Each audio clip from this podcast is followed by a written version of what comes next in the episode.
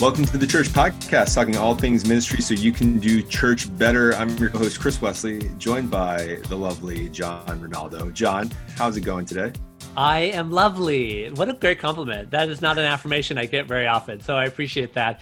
Uh, just in case uh, you podcast listeners were wondering, I am lovely. So this is good. I, no, I'm doing well. Hey, weather's warming up. I'm super excited about about that. Uh, and and we're in spring, we're in crazy quarantine, and we're living the dream. So we're doing well, uh, but we're we're hanging in there. How about you, Chris? You doing good?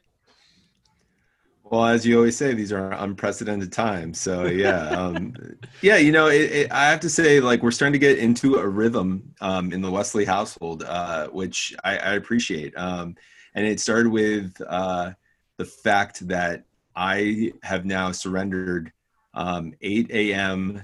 to about 11 a.m. Eastern time to just focusing on getting my first grader through his homework, through his schoolwork, you know, and uh, I think before just trying to manage it and just, you know, blocking it out and telling people, sure, you can try to schedule a call with me at that time, but I can't guarantee it.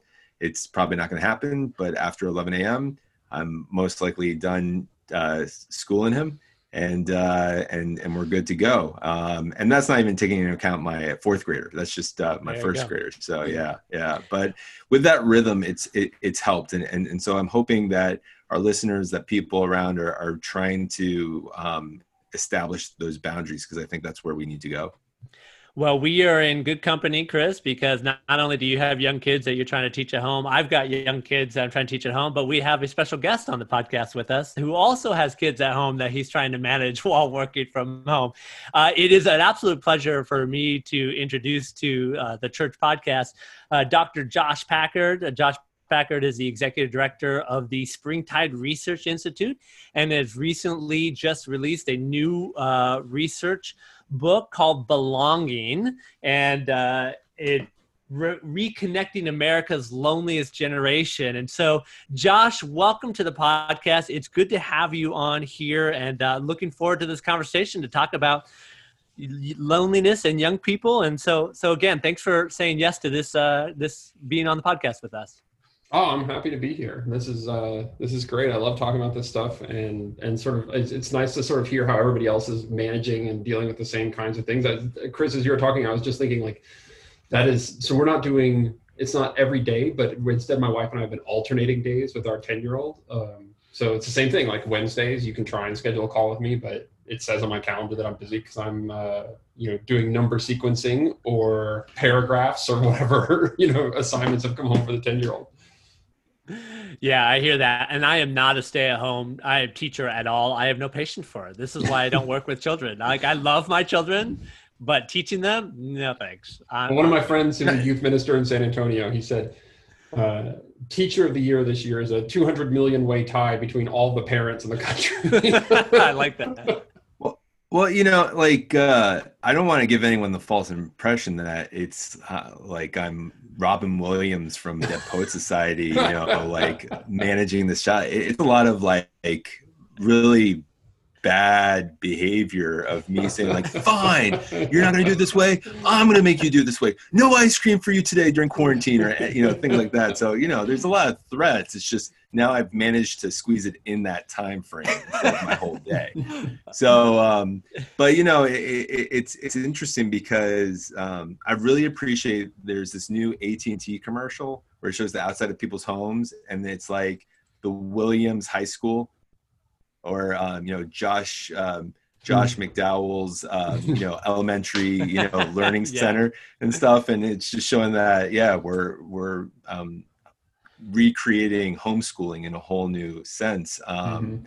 And it's interesting because with this topic of belonging, I think, you know, we're in this world where we're all going through this same pandemic, we're going through the same sort of situation.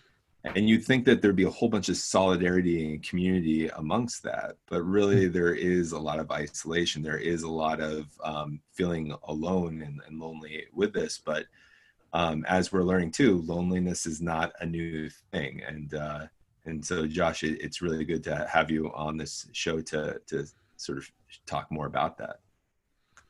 Um, yeah. so tell, tell us a little bit about yourself. Tell us a little bit about this research that that just came out, and and, and we're going to really riff on that for a while. So sure. Um, yeah, I'm a I'm a uh, executive director of Springtide Research Institute, which is a, a, new research institute that focuses on the inner and outer lives of 13 to 25 year olds. So we sit right at that intersection between their sort of religious and daily experiences, whether that happens, you know, whether those religious experiences happen inside or outside of an institution. You know, increasingly for that age group, it's not happening inside of institutions, but we kept hearing, you know, from the research we were doing and, and just anecdotally was that they were really still asking what are essentially religious questions. What should I do with my life? What happens when I die? Is there a God?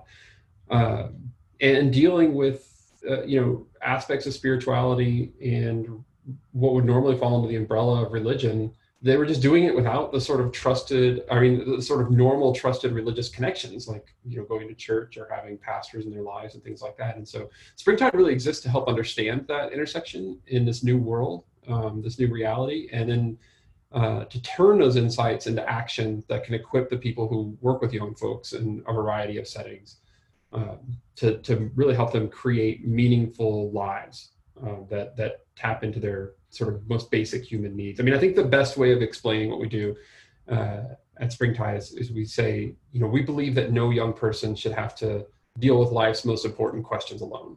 So we're here to produce actionable insights to see that they don't have to do that. Um, but we recognize fully that uh, it's really the folks on the ground that are going to do that work. And we're just here to try and reframe some of the maybe misconceptions that are out there and, and arm people with better actionable insights.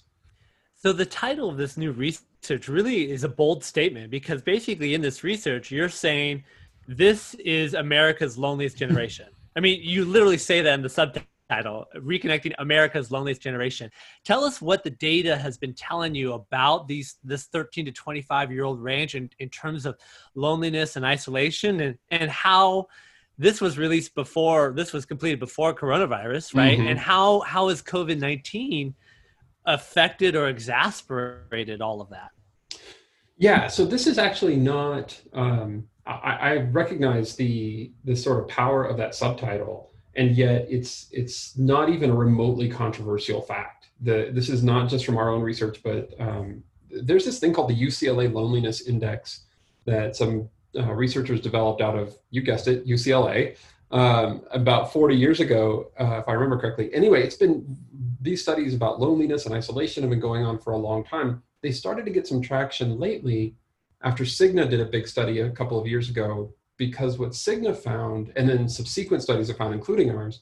was that for the first time ever, it was the youngest generation that was the loneliest. So this is normally something that happens to older generations as their friends die, you know, as they maybe get dislocated from their homes into assisted living facilities or some other place to live with family, you know, they, they just sort of get removed from the connections of regular daily life. But now what we're seeing is that it's it's the youngest people. I mean, Cigna went down to 18, so they they were talking about Gen Z, 18 to at that point 25.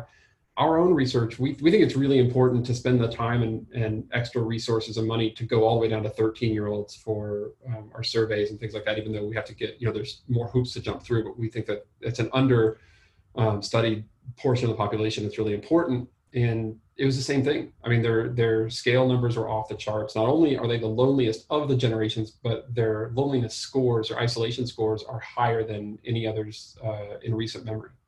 So that's uh, it's it's a it's sort of an eye opener, and yet at the same time, for the people who've been paying attention to that, it's kind of a duh. Um, and that wasn't even the most so that wasn't the most revelatory thing in that in that study it was sort of taken as fact and what we did there though in belonging like i said we're not I, I tell people that I tell my staff at Springtide all the time that the last thing we want to do is be called interesting.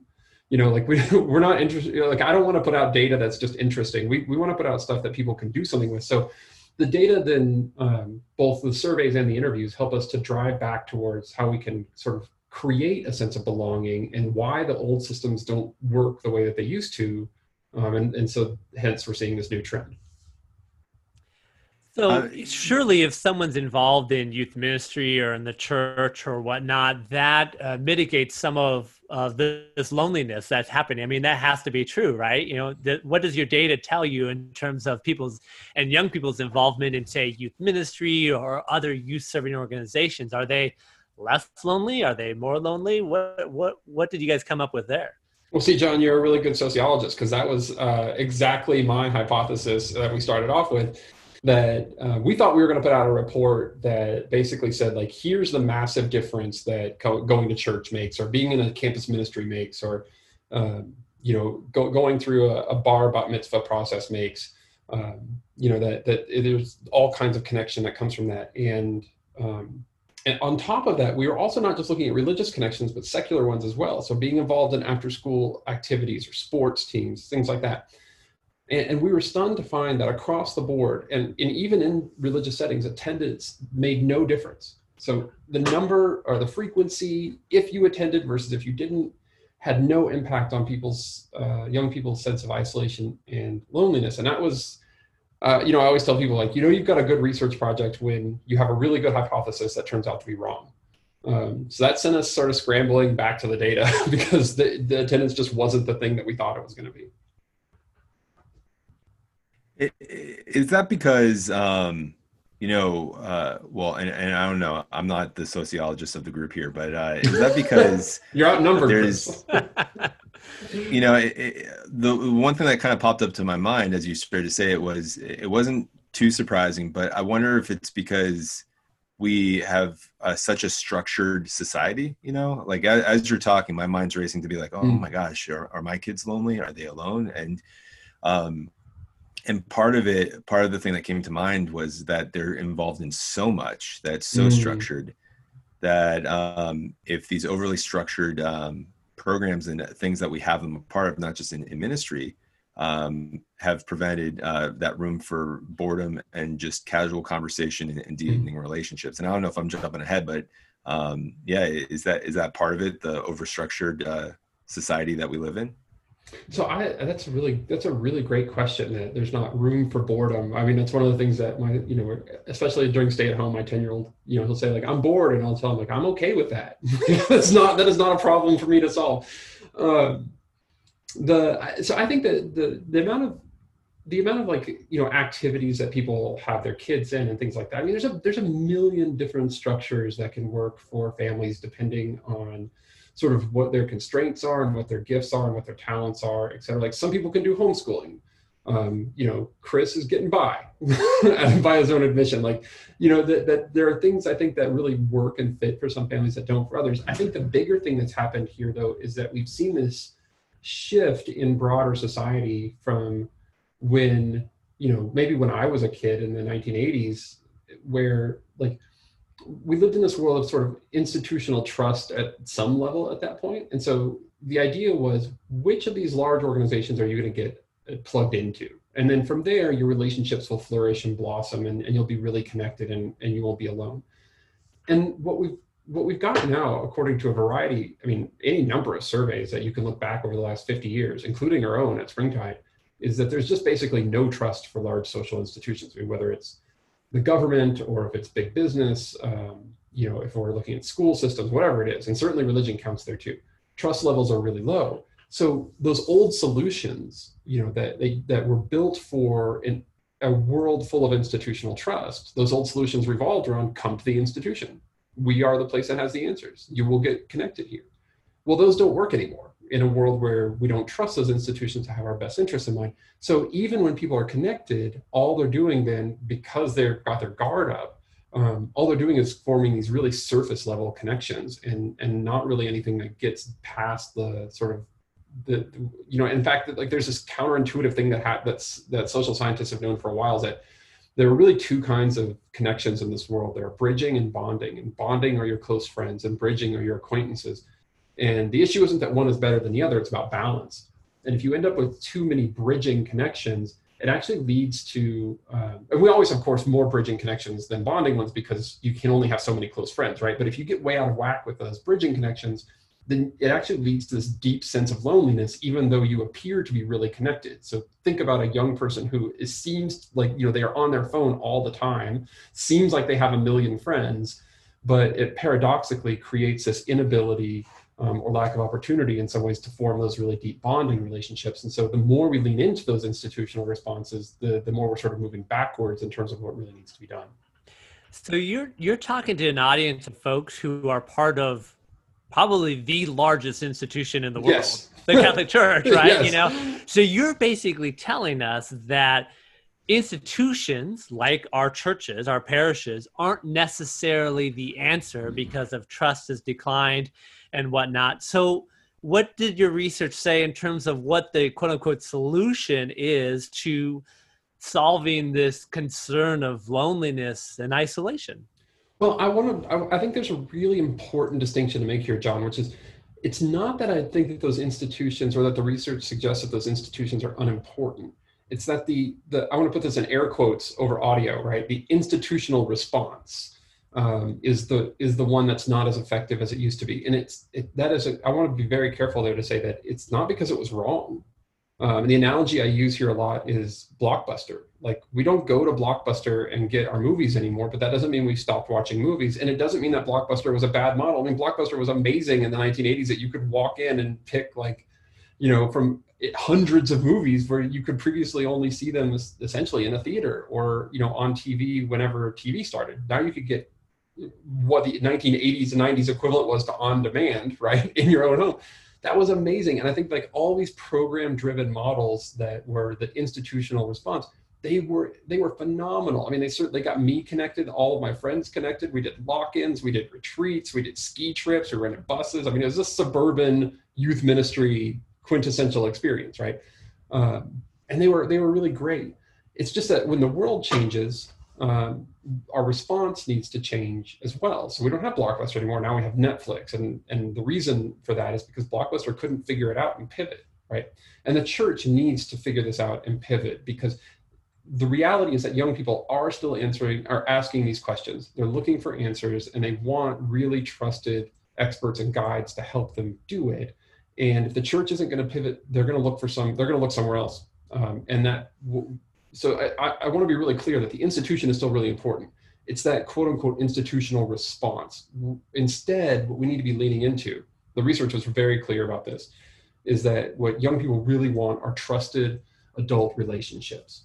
Um, that was the key, you know, every time we came back to it, that was the key for sort of the antidote, as we called it, to this isolation and loneliness and to getting them connected in a way that helped them address these bigger important questions that they have in their life beyond, I mean, you know, sometimes a 14 year old's most important question for that week is like, are they going to pass their algebra test? I get it.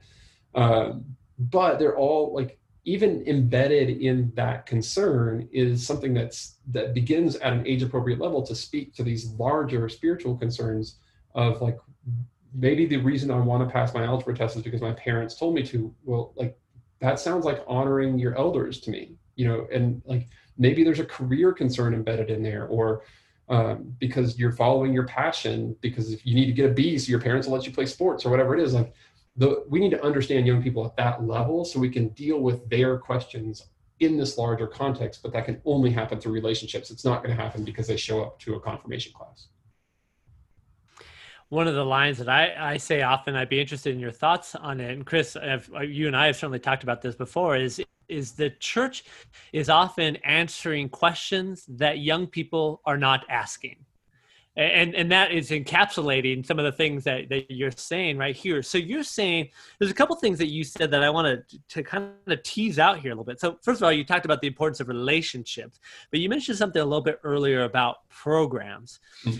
and, and and how programs were effective. Not that they can't be effective today but but there there's there's something about this more focus on relationship versus program. Programs are not the answer it, you know it's part of it. it it can it can be part of the solution potentially but it's how do programs or how do what we do as church build authentic relationships between young people and adults so that i mean that's what you're getting at right mm-hmm. it's like our our focus on of church uh, so programmatic and your data is saying well, how do we do relationships Am I reading that right? And, and what would be your thoughts on that particular comment? I think you're absolutely right. I mean, the, it's it's natural to try and do you know you that that point of the the church is answering questions that young people aren't asking. The only thing I would say is that they aren't asking anymore. Um, that again, that the, the, really important thing to understand here is that the world has changed around you, um, and COVID is going to certainly speed that up even more. Um, that the the the when I say programs, you know, I'm sort of speaking loosely here because I think you can build a program, you can have a program that is built around relationships. But it, like if we think just very simply about measuring what matters, right? Like what do you care about? And we we end up, you know, I think we all who are all the people who are doing ministry with young folks care about some sort of spiritual development, some a relationship with the divine or something, you know, along those lines. And we end up with proxies for that Uh, so for a long time in that institutional trust world, the proxy for that was attendance. And that made total sense, like track attendance, because if people are coming, we know they're getting it because the big thing is like they know like they're not going to doubt us. They trust us. We have the credentials, we have this building, we have this, you know, large institution behind us. Of course we have all the authority. But now that we don't live in that world, attendance is a really poor measure of the impact that you're having on young people. And yet and now like every i can see all the people who are doing frontline youth ministry work are, are nodding along with the podcast. Um, but for their bosses i'll say attendance is a really poor measure of impact that you're having with young people and we should stop tracking it um, or stop using it as the one kpi that we use for like what we're doing here. We need to we need to bring as much sophistication and innovation to relationship driven programs as we have in the last 30 years to sort of institutionally driven programs yeah, you know, it, uh, it's it's reassuring, and of course, as a youth minister, I was nodding my head as you were saying that, Josh. Uh, you know, it's uh, because you you sense it, right? Like you see it on a daily basis. Well, eh, you know, though, like I, I wouldn't um, let so many frontline youth ministers off the hook because they, they buy it. And, and we're even seeing this now in quarantine, right? Where it's kind of like, it's so great. I had 50 people on my Zoom, you know, virtual yeah. night. I'm like, that's all you've done is just move, change change locations right? And and and so that's that's where it i, think needs to change. And um you know i want to go back to like what you were saying about you know uh, something you said struck me was that they're not asking questions anymore. And i like I, I think that's so true. You know one of my frustrations as a youth minister is the fact that I don't have those teens asking those polarizing questions or those challenging mm-hmm. questions that make me even think about my own faith and my own belief, which um, I, I, would say were coming in droves like 10 years ago. Um, what we've found in, in our in our paradigm in our ministry is that the adults have to model what healthy conversations look like in front of the teens so that they can start to mimic that behavior right so what we've actually found is it's kind of like um, our youth small groups or, or um, uh, sessions have been more of like here are a bunch of adults having this conversation. Let's invite the teens in to you know ask their thoughts and their opinions um, and uh, and start to mimic it. And the more that teens are a part of that conversation that intergenerational conversation then we start to um, build that trust then we start to see that opportunity for questions to be asked and then we can get into the catechesis you know mm-hmm. but um yeah, yeah. yeah, i don't know what your thoughts are on that but like i think, I think that's, what we have to model that intergenerational thing can be really huge here especially as you know one of the we were surprised also to find that we thought peers were going to have this really important um, uh, role to play in terms of helping their their fellow um, uh, peers feel like they belong somewhere and it ended up being adults because peers cause as much stress and trouble and trauma in their lives as anything else.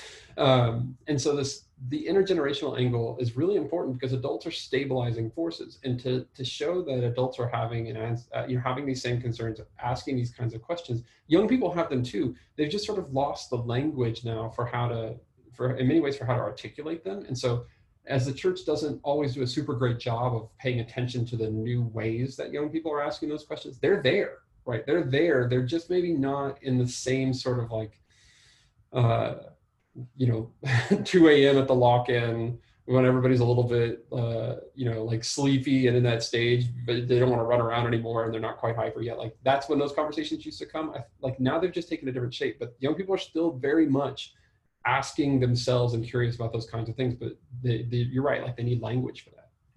Well, uh, how much do you think also um, Google, um, just to use that as an example, is um, you know supplementing um, the opportunity of asking questions uh, let me ask that in a better way.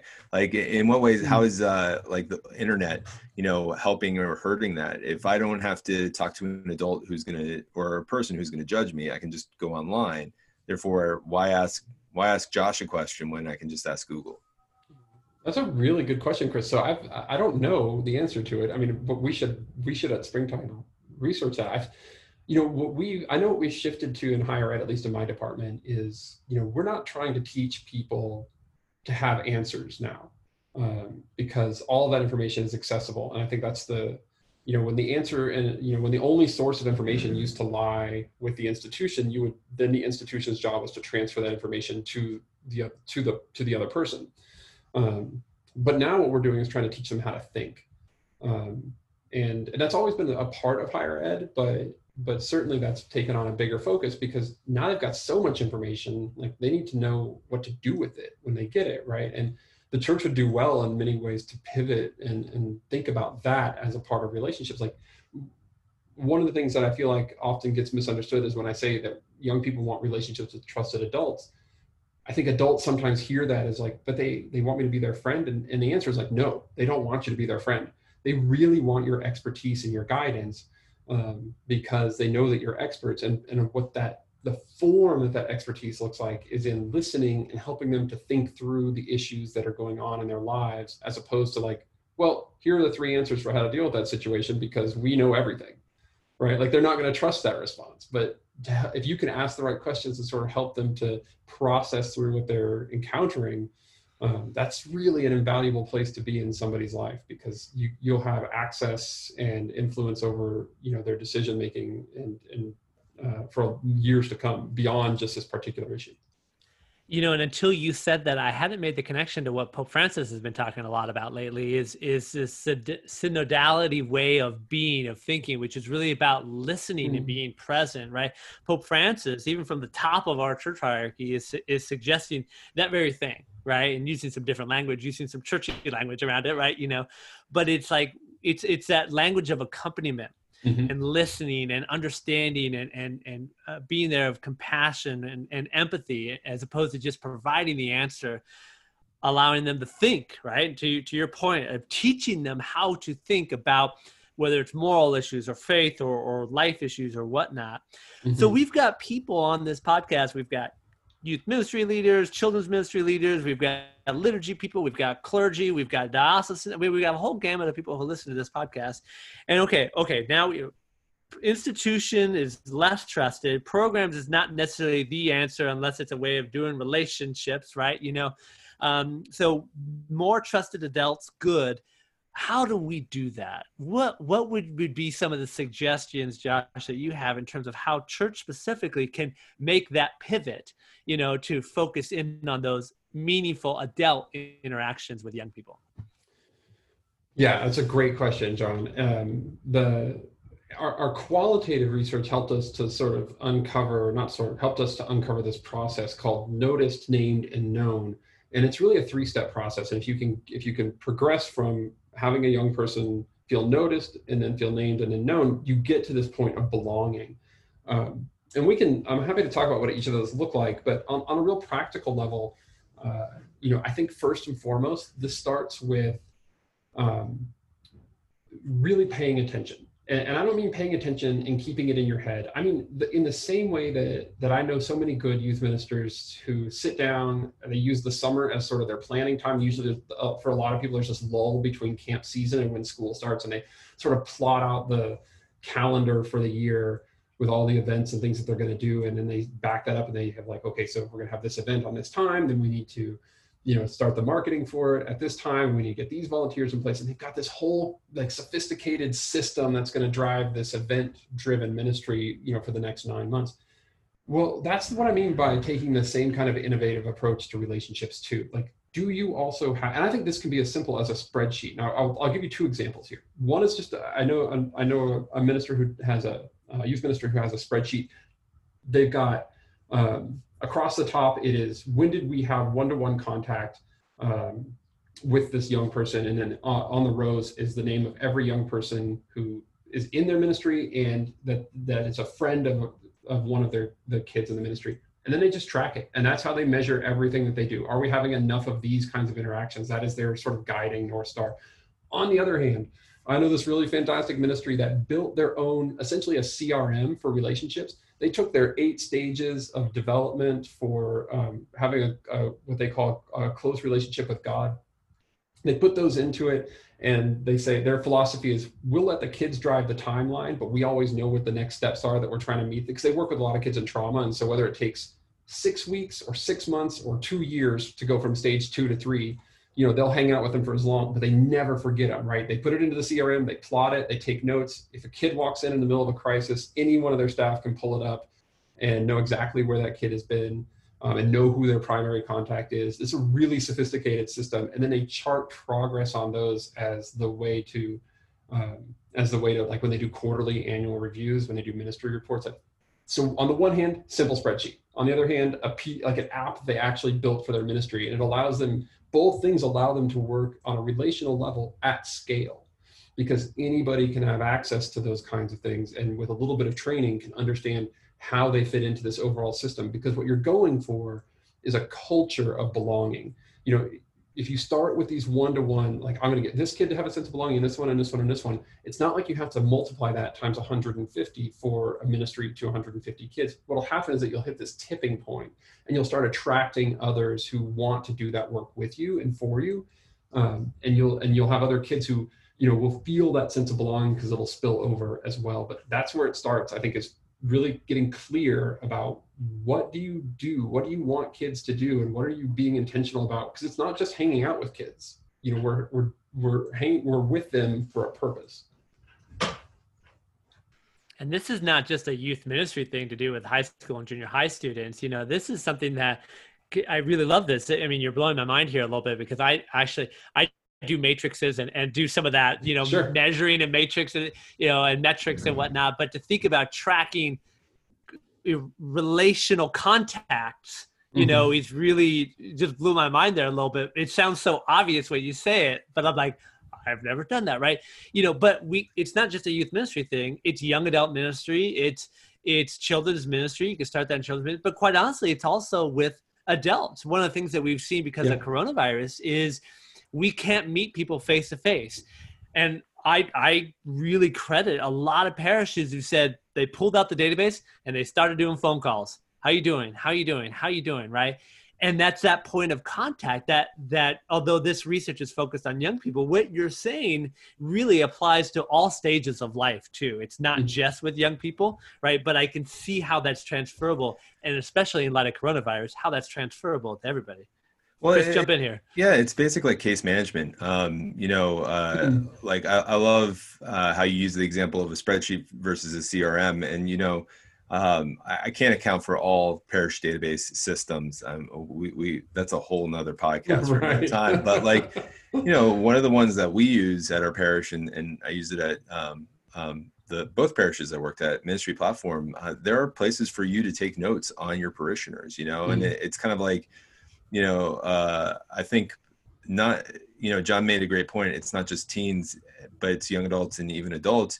You know, you could start a caseload at baptism, right? The kid is mm-hmm. baptized in the church, or even the kid's born, and and that's where you start that that case management. You're like, okay, you know, from this age to this age, uh, children's ministry is are they're the head case manager on that until you pass off to youth ministry and whatnot and and they're part of the caseload and they're working with the case manager for um, that that couple that went through pre-cana or that um, through the baptismal classes and everything like that and um, and and keeping notes on the progress that people are making in their faith journey um, it goes back to the comment that you made we we just rely so much on attendance and mm. uh, and think that and, eh, eh, you know it, it's hard to really criticize it too much because you want trust in that families are catechizing and um, doing uh, what they need to do in regards to, you know, um, you know, ra- raising their children and, and and teaching them the faith. But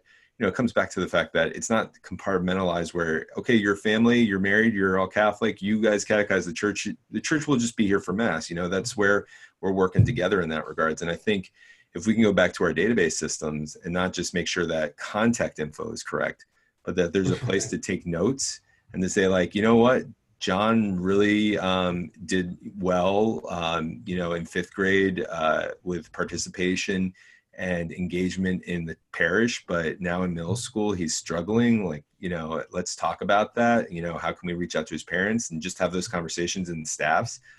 Then I, then I think like um, then I think uh, the church is doing it, its job. Um, you know, the one thing that comes to mind though is as cool as it would be to have these CRM tools and these processes. You know, let's be re- realistic. Parishes only have like you know three or four or five people on staff mm-hmm. for for a decent you know parish staff size. Um, right. Like how can we engage and get the rest of the parish on board with this so that you know um, it's not just falling on on father you know or on the deacon or on the parish secretary or dre to to um, manage these relationships what are other practical steps that parishes can do to to really um, tackle this subject? Well i think this is actually chris where the i mean I th- this is where i've seen the research actually be effective in terms of motivating people to action which is you know when we can when we can show this sort of um, and use just a little bit of like behavioral science principles in here too which is if we can show that the world has shifted and then you know celebrate the work that was done in that old era really honor it in some important way uh, mourn that's passing if that's something that we need to do because maybe we were really great at it. Um, but just something you know it's a tool that i learned from doing change management work which was you make it impossible to go back you know, if you really want somebody to change, what you have to do is like, you, you know, if you want them to adopt a new piece of software, you know, if you want somebody to use Google Docs and not Microsoft Word, then, you know, your IT administrator needs to uninstall Microsoft Office because otherwise people are going to keep going back. So what you do is you sort of, you, you present the data, um, you celebrate it, honor it, you put a plaque up or something, you know, uh, to say like, that's your, we're not going back. So once you, once you celebrate something like that, right, you, it's sort of signaling it's over. It's like getting a lifetime achievement award. It means you're done. Um, the so i think that's one that's one really important way to signal to your congregation that there's a shift here and there's a new thing needed moving forward. Because what this can't be right is one more thing to do on top of a staff that's already working way more than their hours for way too little uh, money. So it, it really has to be a thing that you're going to lean into in place of some other work. So that would be the first thing i would say is like let's let's make the shift and and you would treat it as you know you would treat that as a campaign just like you would for any other campaign. And i love that you were like bringing up lessons from other fields. The churches in my opinion has been um, a little bit too slow to learn those lessons. So you bring up case management and i think you know if we're wondering like how does a congregation get behind a relational approach to ministry of any kind whether it's with young people or others well we can turn to other places like a, uh, you know there are whole companies built on managing large databases and doing sales or doing donor relations um, you know or any number of things where they manage gigantic mailing lists. And they have people that play different roles. I think and it's probably many of those people are also doing some ministry in congregations. They're listening to this podcast and you know they they can bring some of that expertise. So that would be my second step is i would say let's let's leverage the skills from the people who are doing this kind of work in other places who are essentially managing relationships in their jobs in other places um, and find out what they know about their local community that they could bring and maybe some management tools that they might help bring to our own ministry so we can start slotting people in the right places. In the same way that we used to figure out like you know who made the best cookies that we were definitely going to tap so and so for the bake sale or you know like so and so loves to go skiing and we'll definitely go on the ski trip with our youth or whatever. It's just a new set of skills where we're trying to mobilize volunteers around. Some of them might be doing direct relational ministry. There's there's security and safety things that we need to think about with that. But then some of them might have these other sort of administrative skills that we're not thinking about that can help alleviate some of the burden of organizing all this too. So that, those would be the two things. Celebrate what's gone, pivot into something new by leveraging the skills that you have around you man i feel like i feel like we can go on and on and on you know with this and and fortunately the conversation can continue in different formats uh you know josh i really appreciate this insight kind of coming on the podcast and doing this. Uh, how can people find out more about this research, maybe purchase the book? And I know you guys have a, a podcast that you're launching too that talks more about this stuff. I think these are resources that can help our listeners. And so, can you talk a little bit where people can find some of this information in the future? Yeah, thanks, John. Uh, so I'll, I'll, um, and we'll try and drop these in the show notes too, if that's possible. But we're at uh, springtideresearch.org, and there you can get the the report belonging reconnecting america's loneliest generation and, and i think you know we've got some other things coming up this year that people will be interested in um, in particular in the fall we'll have a state of religion and young people report coming up that's going to put a bunch of information and resources together. But if you want to find out about all that first you can go to the website and sign up for the tide report which is our newsletter and that's where all of our new data and things come out um, including podcast episodes that'll be up soon. Um, the Voices of Young People podcast, where we hear directly from 13 to 25 year olds who are engaging with our data. So I'm asking them questions specifically about some of the findings that we have, which is fascinating to hear them talk about it, um, you know, firsthand in their own in their own words. It's it's not it's not action driven as much as it is just sort of like I think about it as like creating the water that you swim in. It's it's just really good to know those as reference points. But they're illuminating for me for sure. Um, so those would be the biggest places, you know, for people to connect with us. We're on all social media at We Are Springtide too. Awesome. Thank you so much, uh, Josh. Um, uh, so uh, again, if you want to get in uh, touch with Josh, you can uh, definitely uh, see those in the show notes. We'll, we'll definitely have those there. And um, if you want to follow up on this conversation with us at the Church Podcast, just definitely go to the churchpodcast.org um, or shoot us an email at questions at the Church Podcast uh, .org. But let's just say you want to get in touch with John. John, what's the best way to get in touch with you, my friend? Yeah, you can, as always, reach out to me at parishsuccessgroup.com or connect with me on Twitter, especially at John Ronaldo.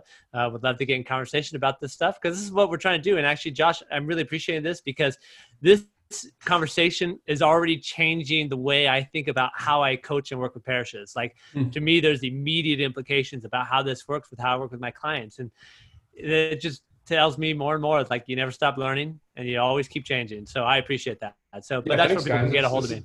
This has been great. And if you want to get in touch with me, uh, you can find me at All Things Marathon Youth Ministry or go to marathonyouthministry.com. But of course, we'd love for you to check out this episode and previous episodes at thechurchpodcast.org. And of course, uh, share this with your friends and leave us a, a five star review on iTunes. Josh, again, it was a pleasure to have you. And uh, one thing we do with all of our guests is we ask if uh, they uh, would close us in prayer. Would you do that for us?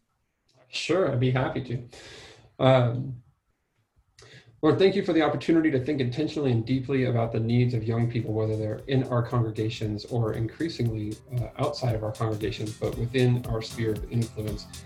Um, pray for your guidance that we would do what is needed for them and with them. Amen.